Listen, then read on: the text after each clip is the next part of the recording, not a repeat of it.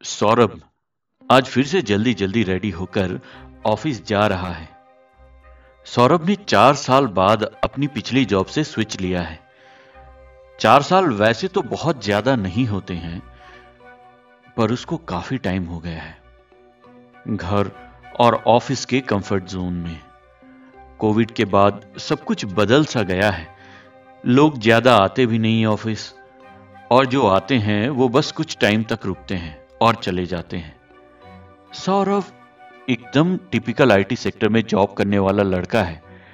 पाँच feet seven inch की height होगी और हल्का सा पेट बाहर की तरफ़ बढ़ता हुआ। अब सौरभ अपने कंपनी के मेन एंट्रेंस में होता है और रिसेप्शन में उसको प्रोजेक्ट का मेंबर उसे अपने साथ ले जाता है। एक एक करके सारे लोग अपना इंट्रोडक्शन देते हैं।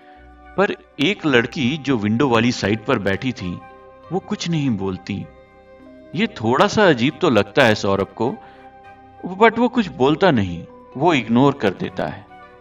तभी उसके प्रोजेक्ट का एक कोलिग मनप्रीत, उसको कहता है कि जल्दी से एचआर की सारी फॉर्मेलिटीज कंप्लीट कर लो, क्योंकि तुम्हें ढेर सारी ट्रेनिंग भी तो कंप्लीट करनी है।